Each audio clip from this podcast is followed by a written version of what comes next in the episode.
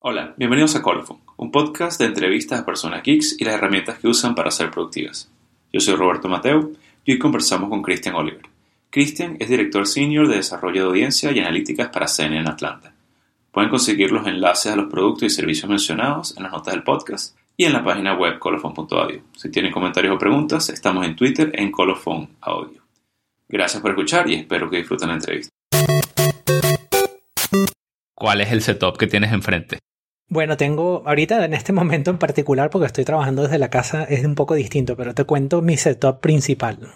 Tengo mi computadora principal, es un MacBook Pro de esos del principio del 2015, full envenenado, como decimos en Venezuela. Es una de 13 pulgadas, 3.1 GHz i7, tiene 16 GB, o sea, es todos los hierros, gracias al trabajo. Creo que tiene 512 gigas de disco duro. 512 megas sería un poco difícil. Uso un monitor de esos que son widescreen, como formato, creo que es más de 16x9, pero es un LG de 34 pulgadas. No es retina en cuanto a la resolución o la densidad de píxeles, pero sí es como 3800 píxeles de ancho y no muy de alto. A mí me gusta mucho porque me permite distribuir mis pantallas, mis aplicaciones a través de la pantalla y verlas hacia los lados. Ahora, lo que he aprendido es que si me pudiera comprar uno nuevo, me compraría el mismo, pero la versión curva. Curiosamente, yo era escéptico con el cuento de las curvas en los monitores, pero creo que en este caso me pasa mucho que en los extremos del monitor se me hace un poquito lejos. Ya como me estoy poniendo viejo, a veces me cuesta más enfocar en las esquinas del monitor. Creo que el curvo sería mejor.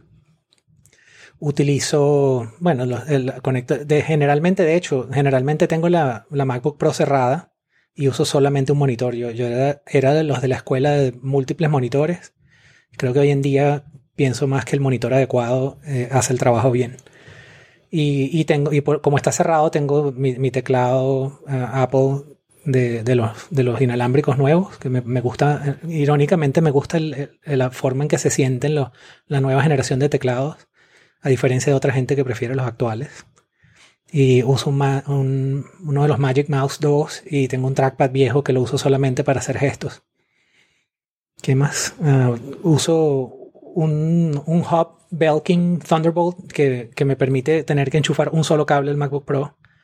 Y con ese cable tengo Ethernet de una vez. El monitor está conectado a eso. Tengo un disco externo conectado a eso. Entonces se simplifica las conexiones y desconexiones del laptop cuando me voy a las reuniones alrededor de la oficina.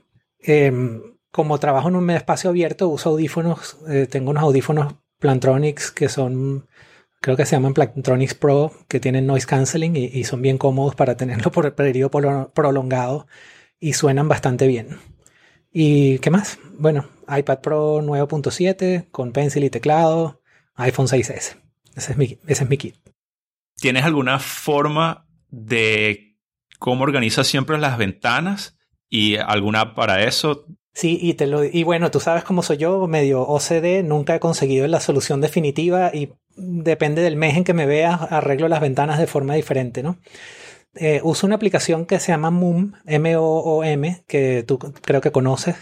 Es la que mejor me ha funcionado para grabar layouts, el Spanglish me lo perdonan, de pantallas, ¿no? Y lo bueno es que puedes grabar una combinación abres todas las cosas, las arreglas y Moom te permite grabar esa configuración.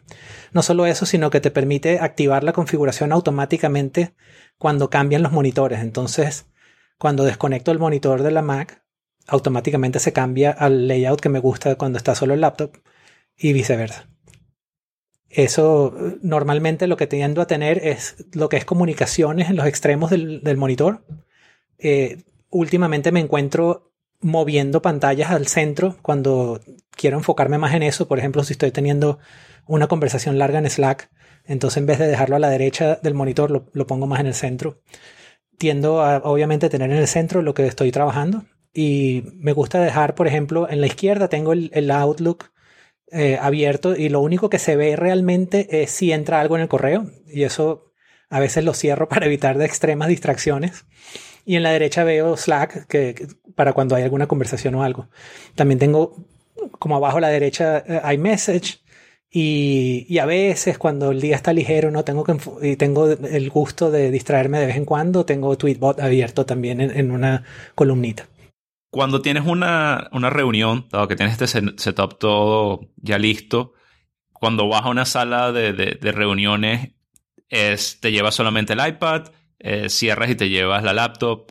¿Cuál es la regla mental para cuál va para reunión? Yo trato de minimizar el uso de equipos en las reuniones porque yo soy súper ADD y si tengo un equipo abierto con muchas cosas me distraigo muy fácil y me pierdo la reunión. Anteriormente utilizaba cuadernos, creo, soy fiel creyente en tomar notas a mano. Escribo muy rápido en teclado y me pasa lo que muchos estudios dicen, que es que si tomas notas con teclado lo que haces es transcribir y no estás de verdad asimilando nada.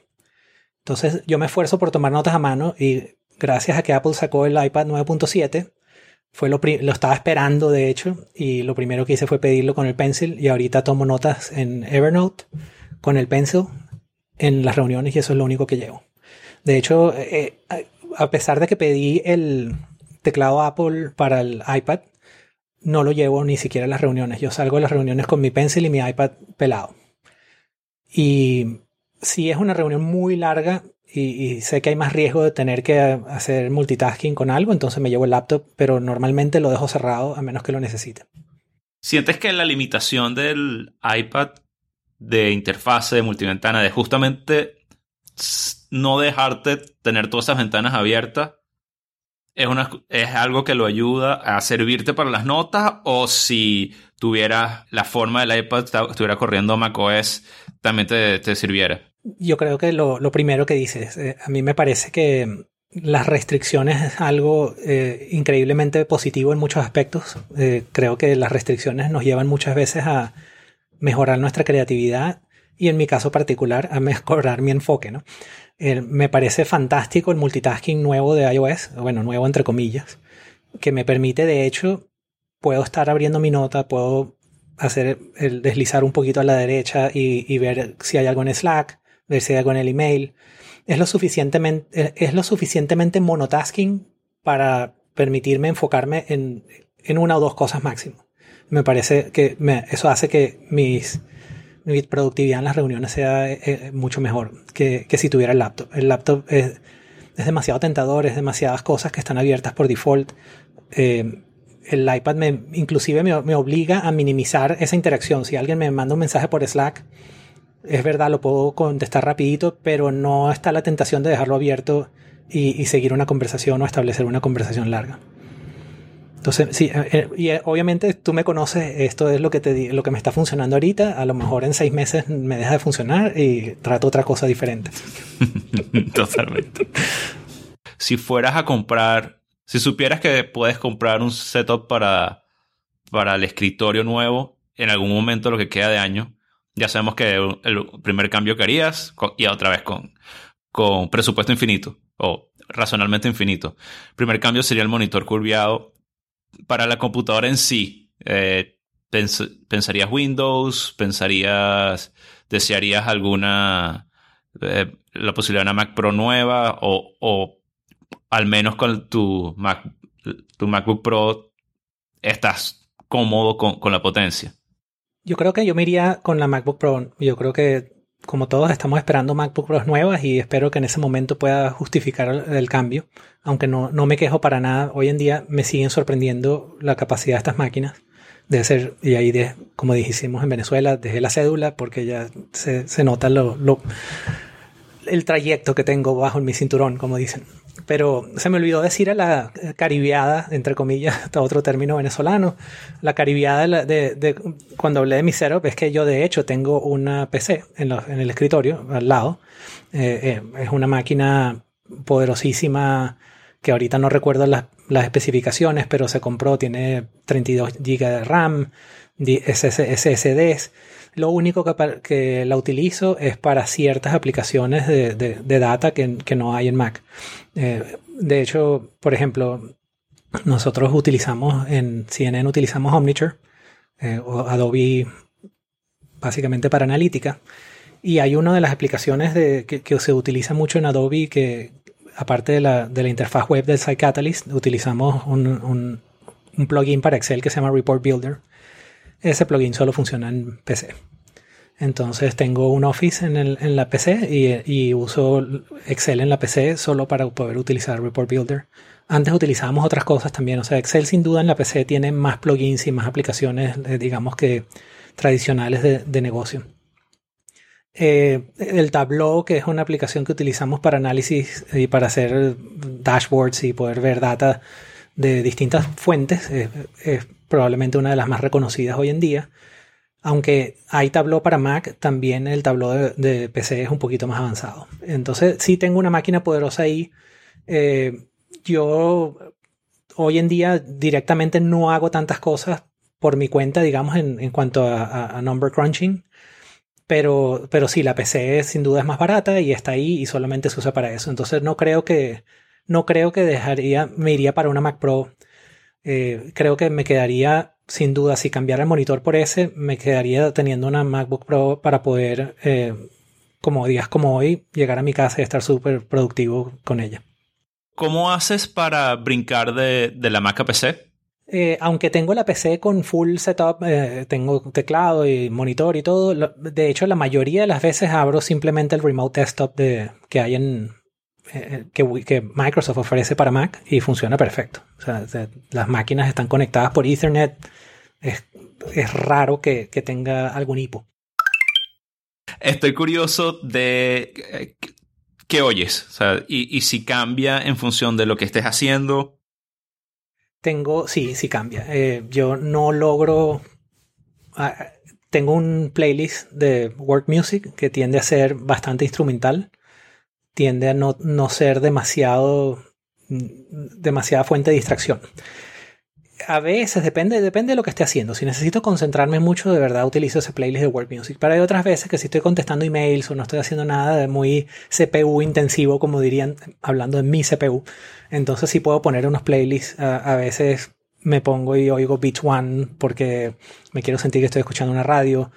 De hecho, por un tiempo utilicé, en cuanto a la concentración, hay un servicio que se llama Focus at Will, y por un tiempo lo pagué, donde ellos tienen pura música que supuestamente está diseñada científicamente para ayudar a concentrarte. Yo mencioné que soy ADD, eso creo que en general me funciona, pero después de como un año usándolo, me aburrí de los playlists. Yo creo que no siguieron innovando en tener música nueva, y llegó un momento que me fastidié de las mismas cancioncitas, y lo que hice fue, bueno, empezar a crear mis playlists de música para trabajar, y eso incluye mucho electrónico, mucha música de fondo con beats, cosas así que no necesariamente tiene muchos lyrics, y simplemente cuando yo estoy descubriendo música y de repente oigo algo y digo, esto me puede servir para trabajar, agarro y lo agrego a ese playlist y listo, y después simplemente shuffle. Y desde hace un año estás en iTunes Music. Sí, estoy en iTunes Music desde que salió. Antes utilizaba Spotify. Originalmente, desde el iPod, era súper iTunes. Yo era súper orgulloso de mis playlists automáticos y smart playlists que tenía. Y eso era una diversión para mí que la perdí en el momento que hubo playlists curados. Y que de hecho ese tipo de playlists automáticos de iTunes no creo que no funcionan bien. O sea, me salen ahí, pero no son muy confiables. Pero sí... me parece interesantísimo el cuento de los playlists curados y de hecho me encanta eso. Cuando antes de que saliera Apple Music yo probé Beats One por un tiempo y me acuerdo que creo que inclusive lo hablamos en Nerds cuando hicimos ese podcast. Yo comentaba que me encantaban los playlists curados que habían. Me gustaría que Apple Music me mostrara más variedad de esos playlists. Me está fastidiando un poco que tienden a repetírmelos mucho. Hoy estás trabajando desde la casa y estoy curioso en los días que no trabajas de la casa, ¿cómo es el disconnect de que cerraste la oficina, agarraste tu iPhone, imagino que el iPad también, y llegas a la casa? ¿Cómo geekeas en la casa? Y después, cuando trabajas remoto como hoy, ¿cómo es el punto de separación de, bueno, ahorita son las 5 de la tarde y voy a empezar a hacer cosas mías? Mire, yo he luchado mucho por tratar de... dejar atrás la etapa de workaholism, como dicen. Yo tuve mi época de workaholic cuando estaba en Venezuela, en el Universal, y llegó un momento que me propuse no más, y la verdad que estoy súper orgulloso de que lo he logrado hasta cierto punto, ¿no? Sin embargo, no tener acceso a mi información me genera estrés. O sea, yo quiero, a pesar de no ser workaholic, quiero poder en cualquier momento ser productivo. La bendición de mi vida ha sido Dropbox. Que tú sabes que yo soy alto amante de Dropbox. Y también fue buenísimo que tengamos una cuenta oficial corporativa donde podemos tener la información sin violar ninguna regulación de la empresa. Entonces tengo, en la casa tengo una buena máquina, de hecho ya está pidiendo cambio porque tengo un Mac Pro del 2008, pero sin embargo funciona muy bien para ese tipo de trabajo que puede ser el inesperado que necesito hacer en la casa, sobre todo si tengo que actualizar algo en Excel o contestar correos, algo así. El iPad ha ayudado muchísimo en cuanto a contestar correos. También tengo un MacBook Air, también viejo. No justifico lo suficiente cambiar mis equipos personales por el cuento mismo de que los uso muy poco. Tengo unos mecanismos fantásticos para desconectarme. Se llaman Patrick y Vanessa. Entonces yo hago un esfuerzo muy grande de verdad por ser súper productivo cuando estoy en la oficina. Yo pareceré antipático, pero minimizo el tiempo perdido cuando estoy allá para poder llegar a cenar con ellos y cenar en la casa con los niños, y la verdad que ahí empiezo a desconectarme. Luego, pero sin duda el iPhone me mantiene conectado más allá de lo que quisiera. Hago muchas cosas como por ejemplo usar los VIP en iOS para estar seguro que solamente me avise si me llega un email de mi jefe o alguien también que importante. Inclusive me encanta la funcionalidad esa nueva que le puedes poner una alerta para un thread específico de email.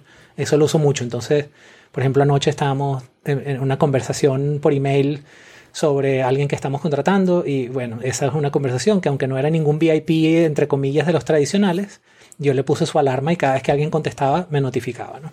Lamentablemente no es fácil que todo el mundo haga estas interacciones por Slack.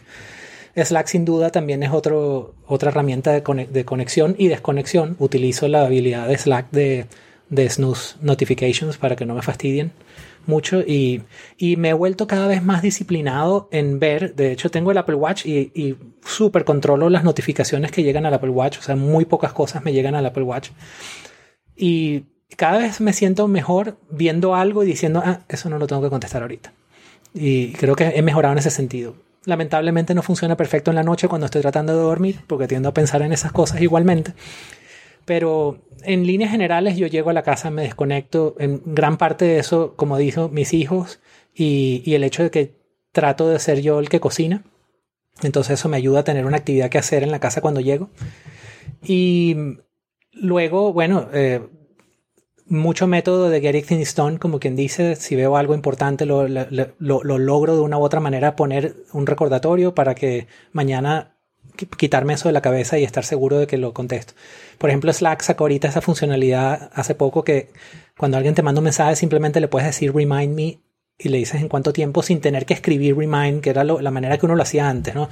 Yo antes ponía remind, contestarle a Roberto tomorrow a las 3. Ahorita tú simplemente le dices remind me del mensaje y le dices cuándo, te da varias opciones y perfecto. Y normalmente tú le dices tomorrow y a las 9 de la mañana el Slack bot te recuerda todo. Eso me ha funcionado genial, porque además muchísima gente me hace preguntas aleatorias durante el día, y es la mejor manera de decir, bueno, esto no lo tengo que contestar ahorita, lo contesto después. Que de hecho funciona mucho mejor que el email, porque en el email simplemente le pongo una bandera. Y bueno, y a veces no siempre veo todas las banderas. Yo soy terrible para el email en cierta forma. Depende de quién le pregunte. Es terrible a los que no les contesto, pero en el fondo me parece que logro controlar muchísimo contestar lo que es importante nada más. Al comienzo del día, cuando llegas y te empiezan a aparecer estas notificaciones, ¿cómo es el flow de arrancar el día? Hay una Slack que es el principal, sé que usas Trello, pero ¿Cómo partes tú tus tareas del día? ¿De dónde parten? Tengo un pésimo hábito, que me levanto y veo el teléfono, y no he logrado liberarme de él. Aunque, por otro lado, si no lo hago, me empiezo a estresar, porque yo creo que cuando trabajé de consultor, que trabajaba internacionalmente, yo hice un proyecto muy largo que trabajaba en Moscú y venía Atlanta-Moscú, y era terrible el estrés de levantarse y que esa gente haya trabajado ya por 8 horas más, o sea, lleve 8 horas por delante de uno, porque entonces yo cada vez que me levantaba habían 50 correos de cosas urgentes y yo estaba durmiendo.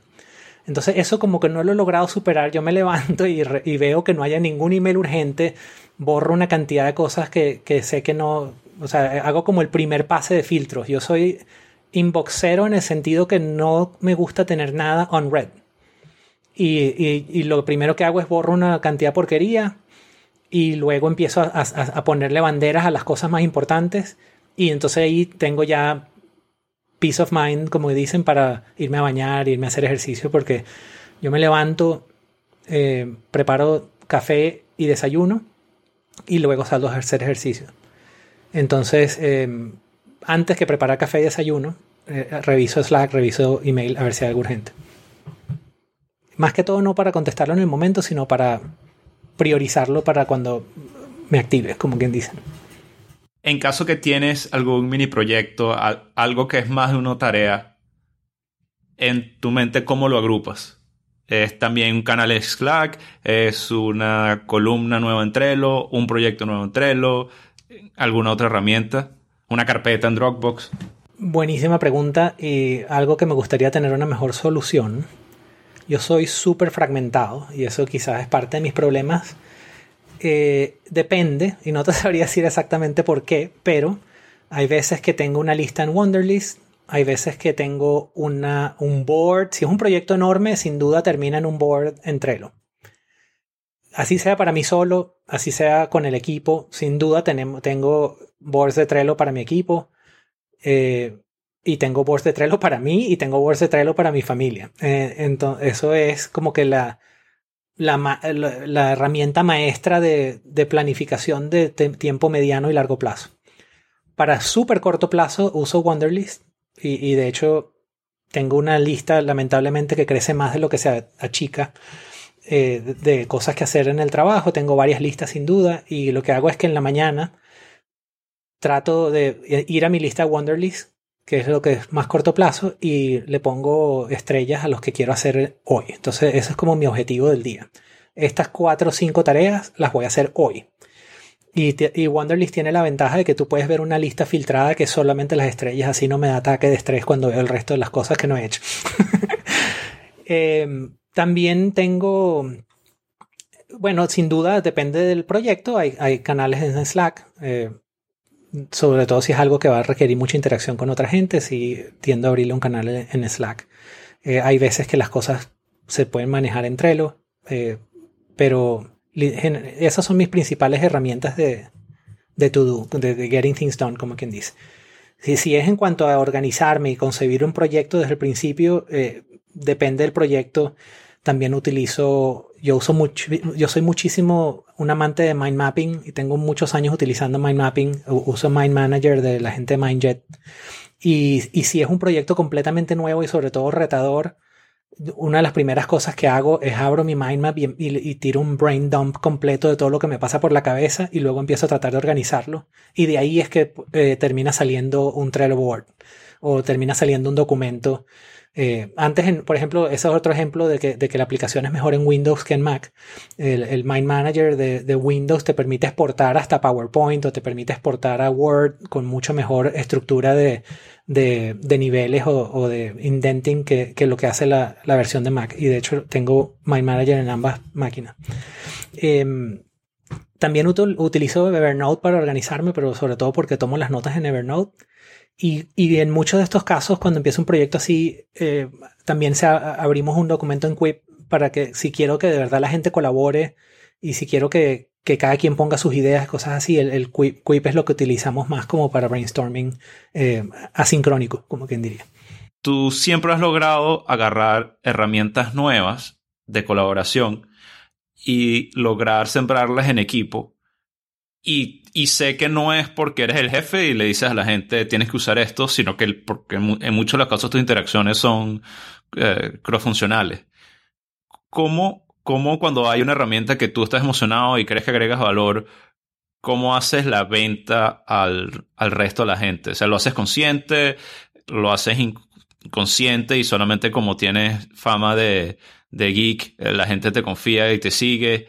¿Es algo que en lo que piensas o simplemente te ha salido natural o solamente me he enterado de los que has logrado y no los que has fallado?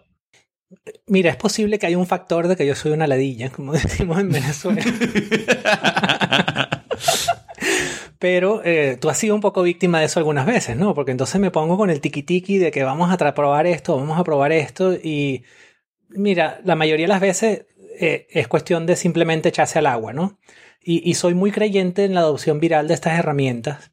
Empiezo con la gente que pienso que primeramente puede ser amigable a tratar algo.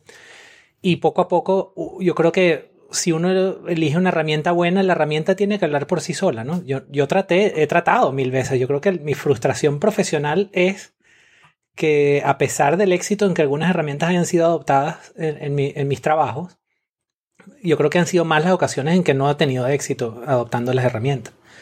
Yo tuve una época hace tiempo en que tratamos de adoptar Basecamp en varias... Porque cuando estaba trabajando de consultor, de hecho, yo empujaba un poco Basecamp para manejar los proyectos y con las empresas de los clientes. Y no sé por qué nunca funcionó. A mí Basecamp siempre me pareció buenísimo, pero nunca funcionó. Inclusive en CNN también lo tratamos de adoptar y tampoco funcionó. Creo que en ese sentido, por ejemplo, Slack ha sido lo opuesto, ¿no? Slack es el que ha logrado que la gente adopte más que en cualquier otro lugar. Y bueno, inclusive ahorita lo estamos utilizando en gran escala, ¿no? Que eso fue un descubrimiento de ustedes, ¿no? Tuyo y de Mauricio, que creo que, o sea, lo probamos los tres en Nerds hace una barbaridad de tiempo y no era muy bueno al principio. Pero creo que las herramientas hablan por sí solas y sin duda muchísimo de la adopción tiene que ver con que de verdad muestres cuál es la ventaja y explicar por qué es diferente, ¿no? En el caso de Slack, siempre la lucha fue... hacer que la gente entendiera que esto no era un reemplazo de simplemente de AIM, ¿no? No era un reemplazo de Instant Messenger, sino que si tú pensabas que esto era una herramienta solamente para chatear entre dos personas, esta no, o sea, hay muchas cosas que hacen eso. Y lo que hicimos fue, bueno, pruebas de concepto, ¿no? Como quien dice, empezar a meter data, empezar a mostrar cosas ahí que justamente la herramienta hace que más nadie puede hacer, ¿no? Y creo que si se lo vendes a la persona adecuada, poco a poco se va restregando y como todo, ¿no? En lo que empiezas a mostrar éxito, la gente quiere ser parte del éxito. ¿Qué herramienta o actividad te hubiera gustado descubrir antes? Mira, en cuanto a herramientas, a mí ese es el cuento de la vida con regrets, ¿no? Como quien dice que no tengas regrets en la vida. Y yo la verdad que tengo pocos, sin duda tengo, pero uno de ellos... Que siempre me siento a veces hasta religioso porque trato de que la gente lo haga y no se sientan que les estoy vendiendo aquí el asunto, pero es verdad, a tu pregunta lo que va es, yo lamento no haber empezado a correr antes en mi vida. Yo toda la vida fui que me gustaban los deportes, pero ya, cuando era pequeño era asmático, entonces siempre tenía problemas y...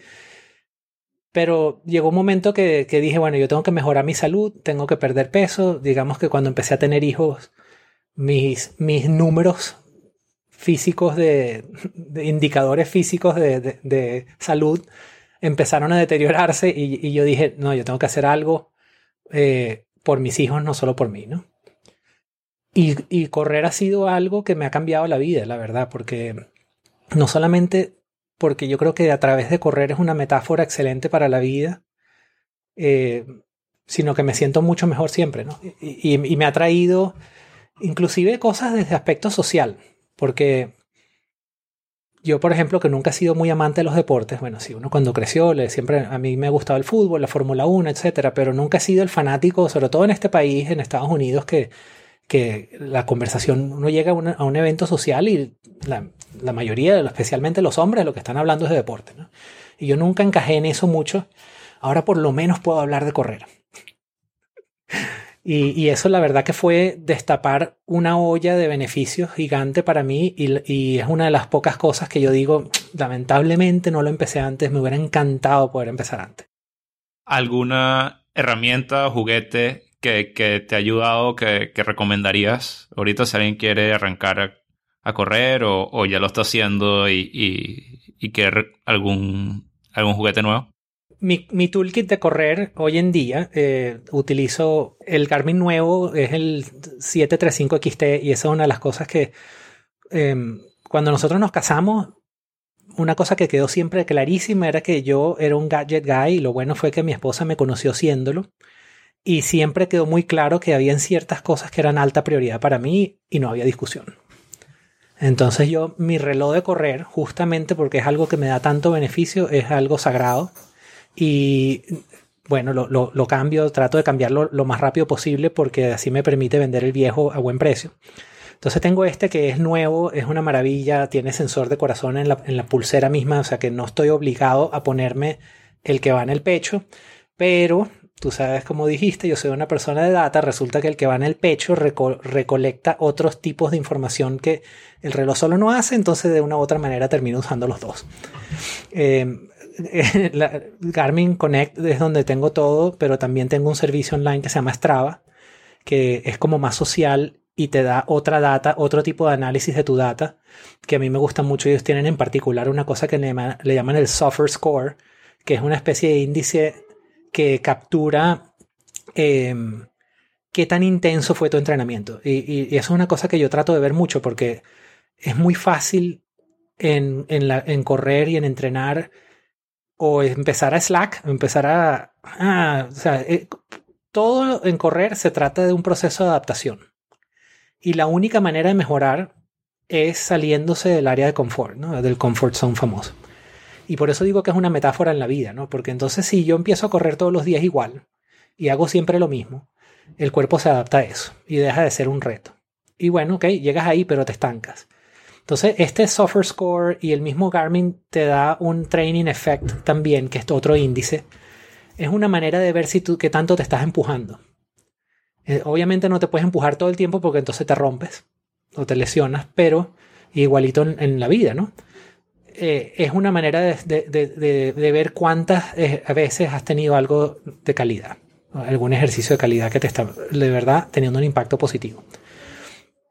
También utilizo... Bueno, tengo data redundante porque entonces también yo se morirán de la risa, pero yo corro con el Garmin y con el Apple Watch. En gran parte porque el Apple Watch me permite interactuar y, por ejemplo, esta mañana estaba corriendo, cosa que pasa rara vez. Y era temprano, pero había un fuego en la oficina y el Apple Watch fue el que me permitió darme cuenta que había el fuego y poder responder rápido, ¿no? Además de que me permite controlar la música y hacer otras cosas que hago durante la corrida, que bueno, de esas microinteracciones que el Apple Watch funciona, que otras cosas no.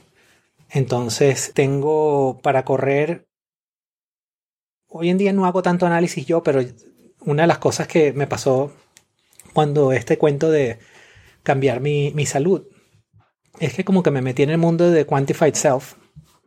Yo perdí mucho peso y lo hice con a punta de data, a punta de estructura y una combinación de disciplina pero a la vez relajación. Yo creo que como por 3 años conté calorías. Al principio utilicé una app que se llamaba Daily Burn, después pasé a creo que la última que utilicé fue MyFitnessPal. Para contar lo que comía, pero me volví un profesional que con solo ver un plato ya sabía cuántas calorías tenía, cosa que ya no hago más. Y era interesantísimo ver las correlaciones un poco de las cosas que cómo se alimentaba y el impacto que la alimentación tenía, no solamente en el peso, sino en el performance corriendo, ¿no? ¿Qué más te cuento? Audífonos para correr, eso, el tema de los audífonos que dijiste que era importantísimo.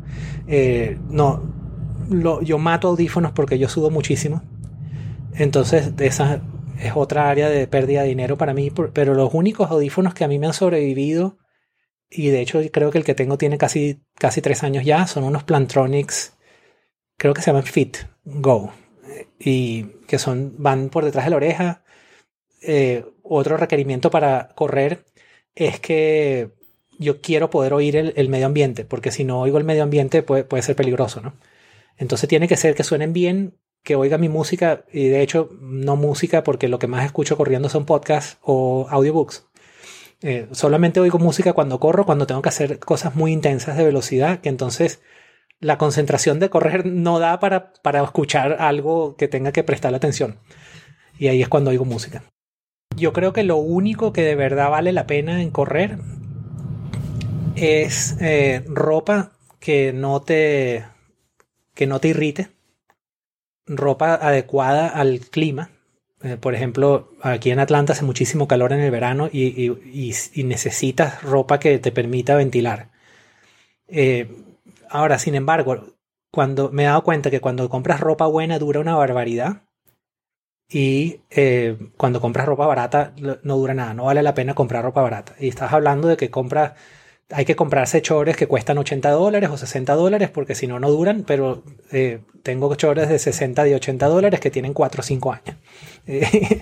Y entonces quiere decir que, porque eso es cuestión de diferencias de materiales y construcción. Dicho eso, no tengo mucha ropa de correr. Los zapatos es el mayor gasto porque, bueno, si uno corre mucho se gastan y hay que cambiarlos cada ciertas millas.